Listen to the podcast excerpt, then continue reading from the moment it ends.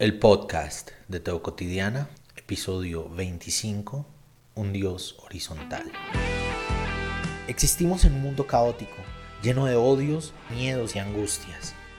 Se hace urgente volver a Jesús, volver al Evangelio, volver al mensaje de bienestar y de esperanza, volver al amor a Dios, al amor propio, al amor por el otro. Teo Cotidiana.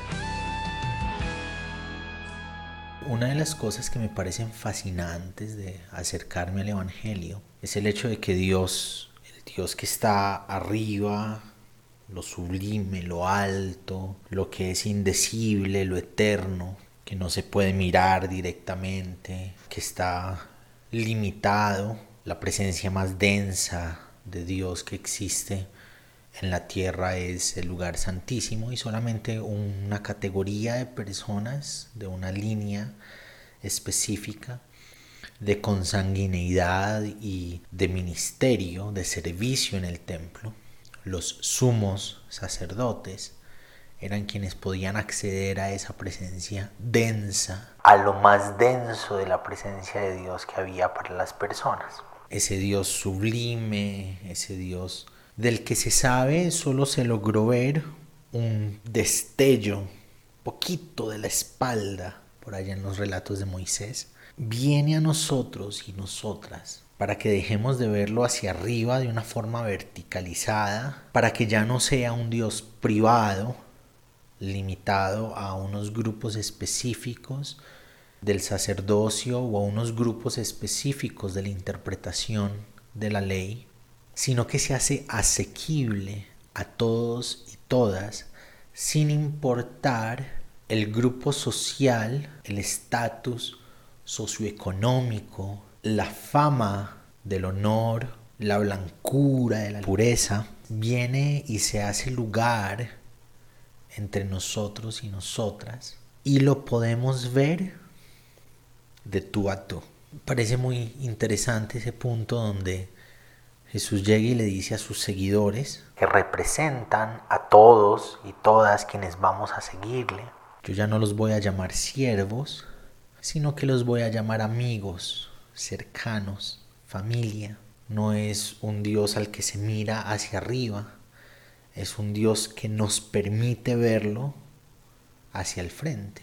En Jesús Dios deja de ser el amo para ser el amigo, el compañero, quien camina, quien descubre, quien vive procesos con nosotros y nosotras.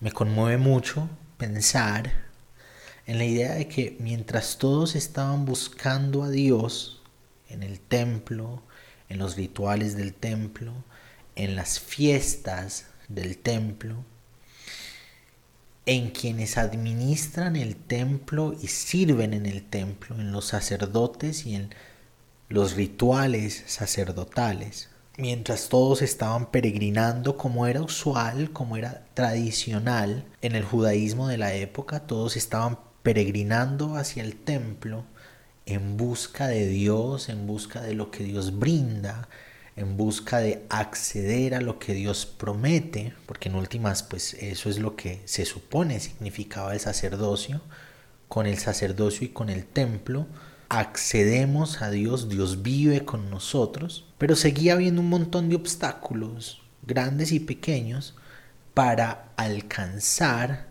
eso que el templo y el sacerdocio brindaba de Dios. Habían precios para los rituales del perdón, habían precios para los rituales de la sanación. Habían precios para poder acceder a eso que Dios es. Y los más pobres estaban relegados, habían quedado por fuera de todo eso que brindaba el templo para las personas de parte de Dios. Y mientras todos estaban peregrinando en las tradiciones, en los rituales, mientras todos caminaban a encontrarse con lo que los sacerdotes y el templo prometían y brindaban de Dios. Dios estaba naciendo y creciendo en una aldea pequeña en el norte de Israel. Dios estaba llorando para que la mamá, una niña campesina judía, lo alimentara de sus pechos para poder estar lleno, para poder sobrevivir. Dios tenía el pañal sucio porque se hace fisiología con nosotros y nosotras, se hace dependencia, dependía de su familia, de su papá y de su mamá para poder estar bien, bien alimentado, para poder crecer, para poder aprender. En las diferentes etapas del el proceso de crecimiento de mi hijo, he proyectado el crecimiento de mi hijo en imaginarme a Jesús creciendo en su casa.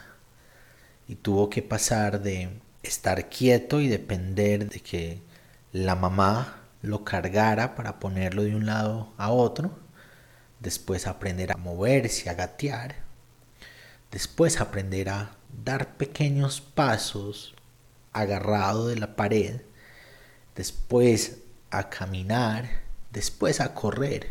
Imagino que una que otra vez se habrá caído, se habrá raspado, habrá llorado, mientras todos estaban buscando al Dios sublime del templo. El Dios sublime se había encarnado y estaba en una pequeña aldea insignificante en el norte de Palestina, aprendiendo a caminar, aprendiendo a vivir.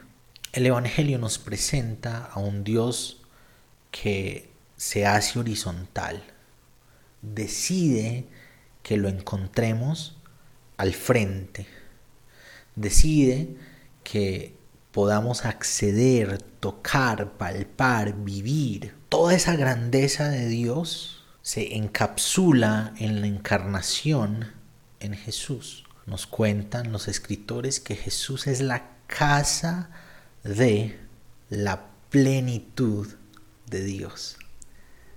Eso es hermoso.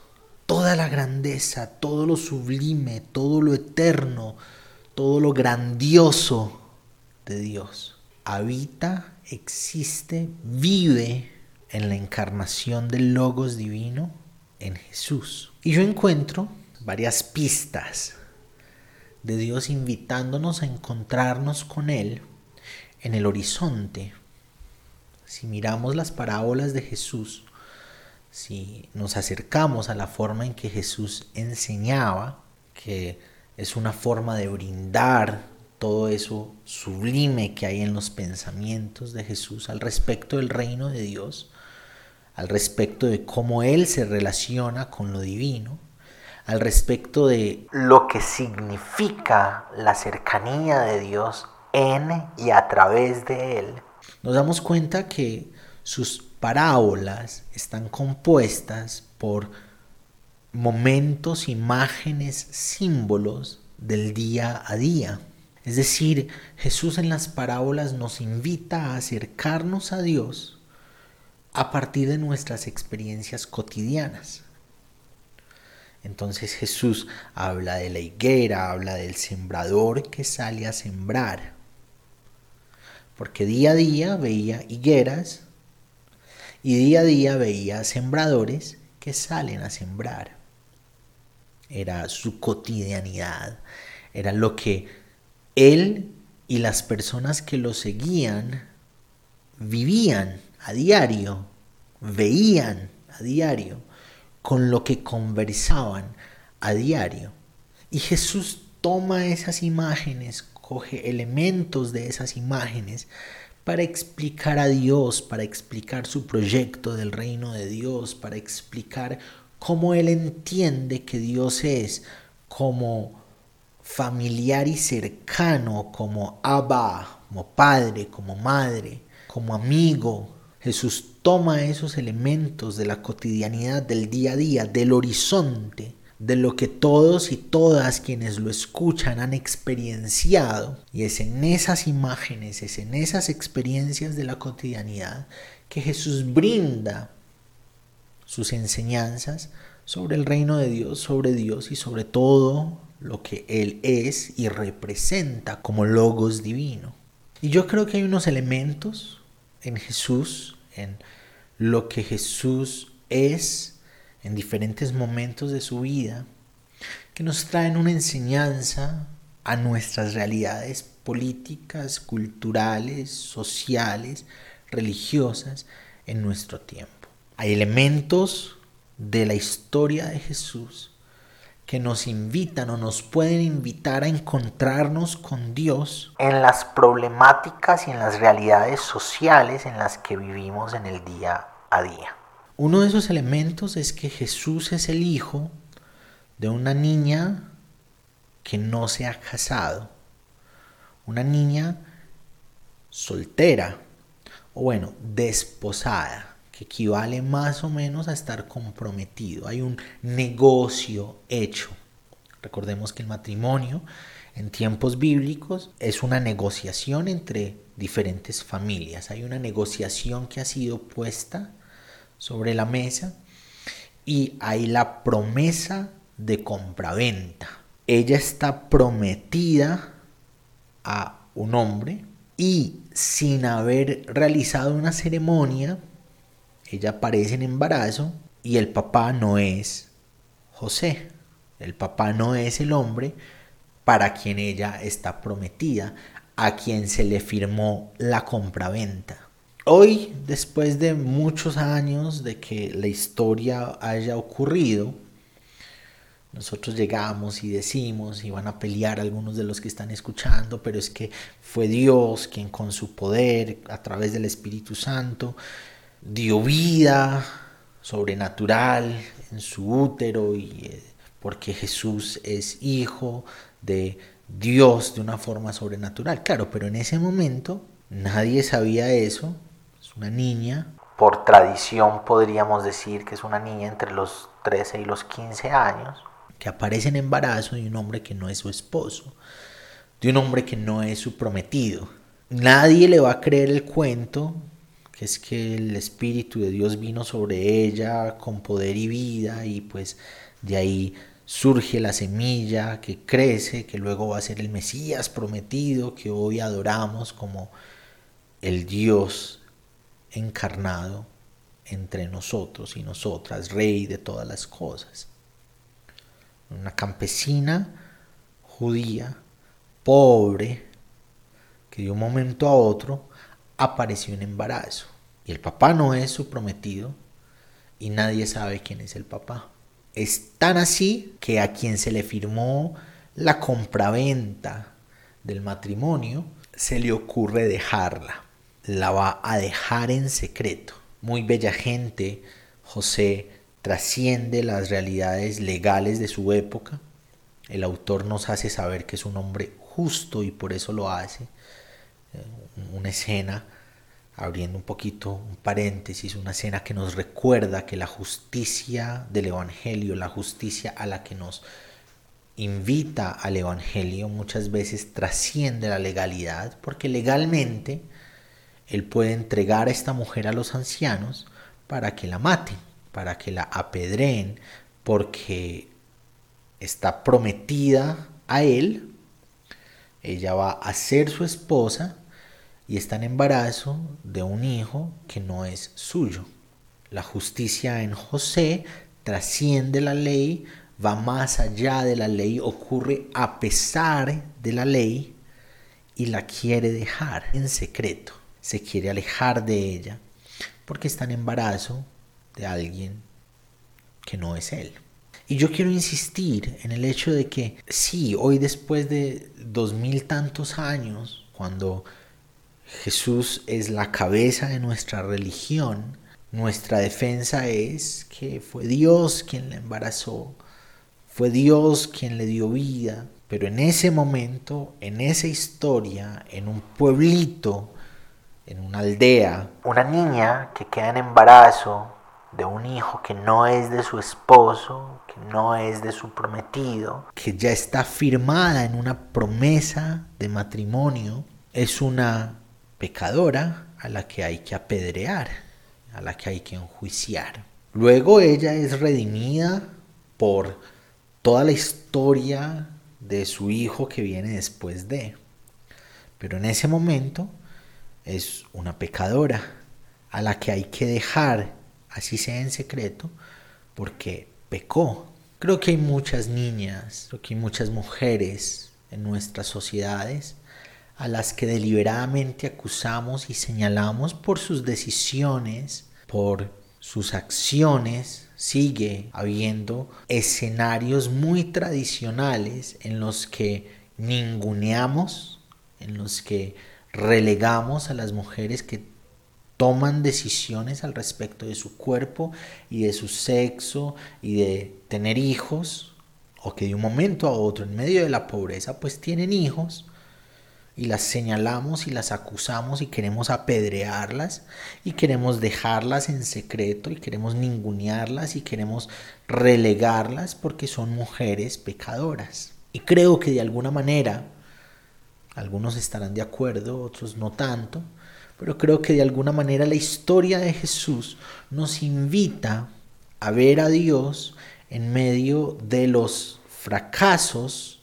entre comillas, de mujeres jóvenes que están en embarazo, de hombres que no son sus esposos, sus novios, sus prometidos, de hombres con los que alguna vez salieron en una noche y las juzgamos por la historia actual, podría ser que la historia de Jesús nos invita a acoger y a acompañar a mujeres que socialmente han sido relegadas y han sido señaladas y han sido acusadas, a las que se quieren apedrear con las piedras que actualmente nos permitimos. También Jesús es un perseguido político. También una de las posibles maneras en que Jesús nos acerca, nos invita a encontrar a Dios en la realidad que vivimos, en nuestros contextos, es a mirar a Dios, a buscar a Dios, a poder reconocer a Dios en quienes son perseguidos políticamente. Cuando Herodes se enteró por boca de unos magos, dice la escritura, que vienen de Oriente, siguiendo una estrella que les está anunciando el nacimiento de un nuevo rey, la reacción de Herodes fue acribillar conscientemente. Le preguntó a sus intérpretes dónde nacería el Mesías y conscientemente intentó matar al Mesías, por lo menos eso es lo que nos traen las narraciones y nos busca enseñar acerca de una realidad específica en el relato. Herodes persigue a Jesús y la familia de Jesús, Jesús estando muy bebé, tiene que desplazarse, es también un desplazado, hacia otra nación hacia otro lugar para crecer seguro de la persecución política.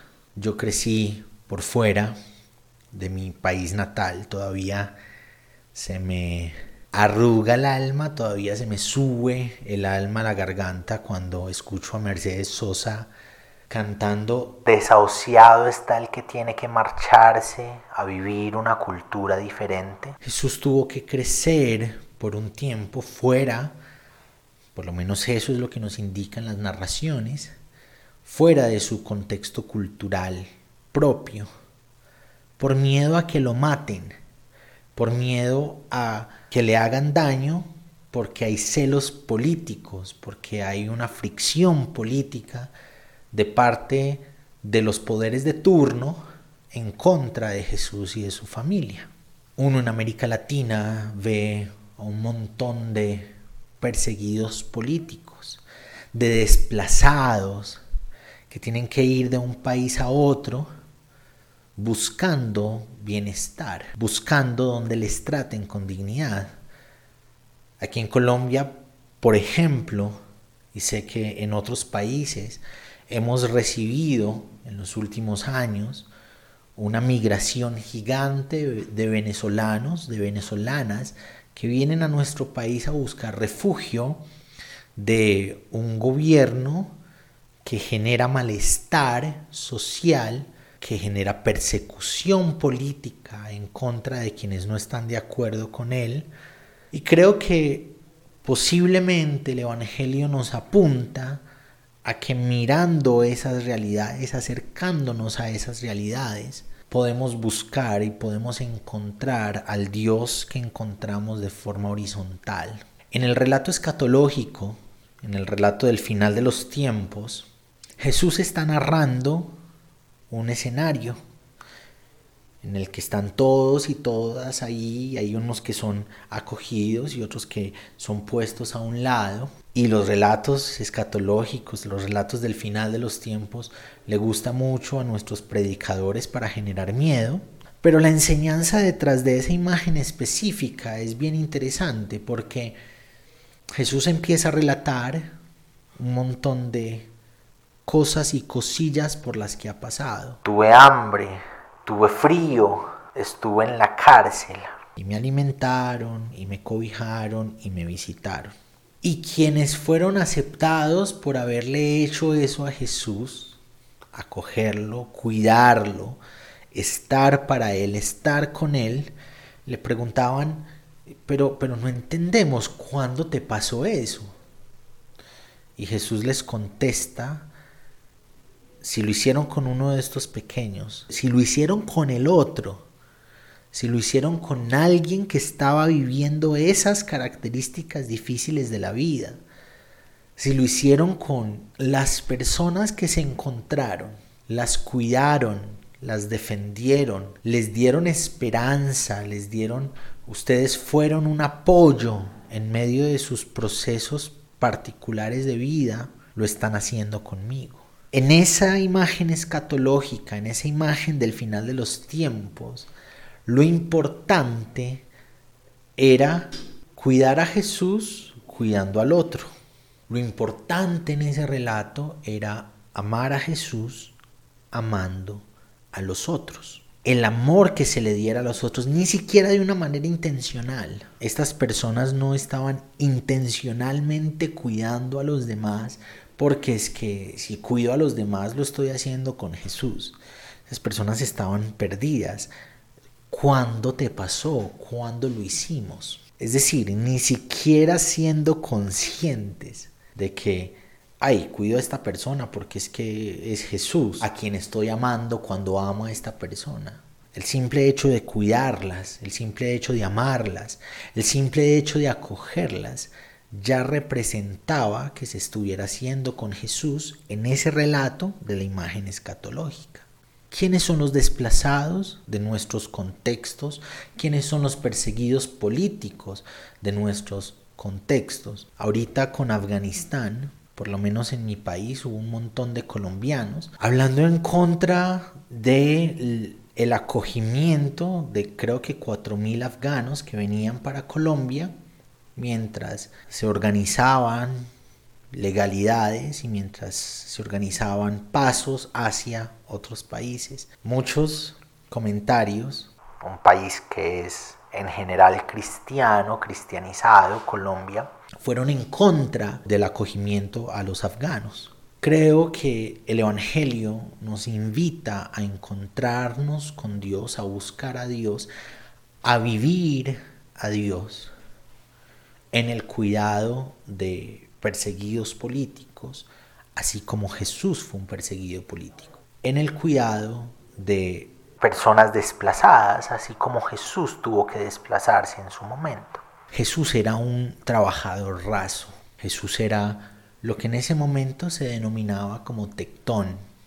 Tectón más adelante, en otro contexto, va a tener una categoría mucho más elevada en las diferentes escalas de estratificación social, pero en ese momento, en ese punto de la historia de Jesús, en la cuenca del Mediterráneo, Tectón no es un oficio de dinero, es un oficio raso, es un oficio pobre. En la escala sociológica que propone John Dominique Crozan, que es citada, no es de él, es citada de personas que se han acercado a la época de Jesús con investigaciones sociológicas, el tectón está por debajo del campesinado y está por encima de los mendigos. Es decir, Jesús está a un paso de la mendicidad con la labor que ejerce. No sé si se han percatado, pero en las mañanas y en las tardes, cuando las personas van al trabajo y cuando regresan del trabajo, todo el mundo está haciendo filas para el transporte público. Los buses están llenos. La mayor parte de esas personas han prestado dinero para poder ir a ejercer las labores porque el sueldo no alcanza, los mínimos no alcanzan y quieren darle lo mejor que pueden a sus familias, salen a luchar, a buscar el pan de cada día. Y están estos otros trabajadores informales que no tienen, un, no tienen una labor diaria, cotidiana, no tienen un trabajo estable y salen a ver logran lo que necesitan para darle a la familia el pan. Jesús es una de esas personas, razas, que vende su fuerza de trabajo para poder buscar el pan de cada día. No es de gratis que en la oración que Jesús enseña se le pide a Dios danos el pan de cada día, porque es alguien que sabe que hay días en los que posiblemente no se logra comprar las cosas para el pan. Y creo que el Evangelio nos invita a mirar, a buscar, a vivir a Dios en ellos, en los trabajadores rasos, en nuestra experiencia de vida cuando nosotros mismos somos trabajadores rasos. A mí me encanta el camino de Jesús del éxito, mientras nosotros estamos buscando subir y crecer y estar por encima. El camino de Jesús fue de arriba hacia abajo, fue de Dios encarnado en humanidad, Dios que se vacía de Dios para ser humanidad, pero no una humanidad con privilegios, no una humanidad de poder y de gloria y de banquetes y fiestas, una humanidad en necesidad, una humanidad que tiene que buscar el pan diario, una humanidad perseguida políticamente, una humanidad que genera mala fama a su madre por tener un hijo fuera del matrimonio. Dios que se hace humanidad, humanidad, no dentro de las grandes categorías de la verticalidad humana, sino una humanidad de base. Y esa humanidad se hace siervo para estar al cuidado de los otros, al cuidado de los demás. Y que hace del servicio un discurso importante en su movimiento. El que quiere ser primero tiene que ser último. El lugar más importante es el del servicio a los demás. Pero no solamente se queda en la categoría de siervo, sino que baja más es un maldito. Maldito el hombre que muere en un madero. Se hace maldición Jesús. Vive las maldiciones más bajas de la humanidad de esa época. Es un camino hacia abajo. Y después de morir en servicio, en maldición, en entrega solidaria por los demás, por la dignidad del otro, por el amor al otro, es que es resucitado y puesto a la diestra del Dios Padre. Sí, claro, Jesús es eso todopoderoso y bonito que podemos adorar, pero quienes hablan de Jesús sentado a la diestra del Dios Padre llegan a esa conclusión, lo ven allá después de un proceso en el que ven a Jesús sentado a la diestra del campesino, del pescador, de la pecadora, de hombres y mujeres que son impuros, intocables, de hombres y mujeres que son trabajadores rasos, perseguidos políticos, desplazados, de hombres y mujeres que han vivido la dificultad de la vida y Dios vino a ellos y a ellas. Dios habitó con ellos y con ellas en Jesús. Y Dios nos invita hoy a encontrar a ese Jesús en el otro, en los demás. El Evangelio intencionalmente nos deja pistas, nos invita a buscar a Jesús, uno en lo cotidiano, en las imágenes del día a día, en lo que vivimos constantemente, en nuestras experiencias de la realidad. Dos, en las personas, en sus dificultades cotidianas en eso por lo que los demás señalarían y juzgarían y acusarían y segregarían, en la niña que está en embarazo de alguien sin estar casada, que no es su prometido, que no es su novio, en una noche, conoció a alguien y quedó en embarazo. Dios nos invita a ver a Dios y a vivir a Dios en esa persona y en la historia de esa persona. Dios nos invita a vivirlo, a conocerlo en la historia del perseguido político y del desplazado. Dios nos invita a conocerlo y a verlo en los trabajadores rasos, en sus realidades cotidianas. Dios nos invita a verlo en las personas que han decidido servir a los demás. Un montón de líderes comunitarios que en Colombia los acusan de guerrilleros, por ejemplo, y los matan.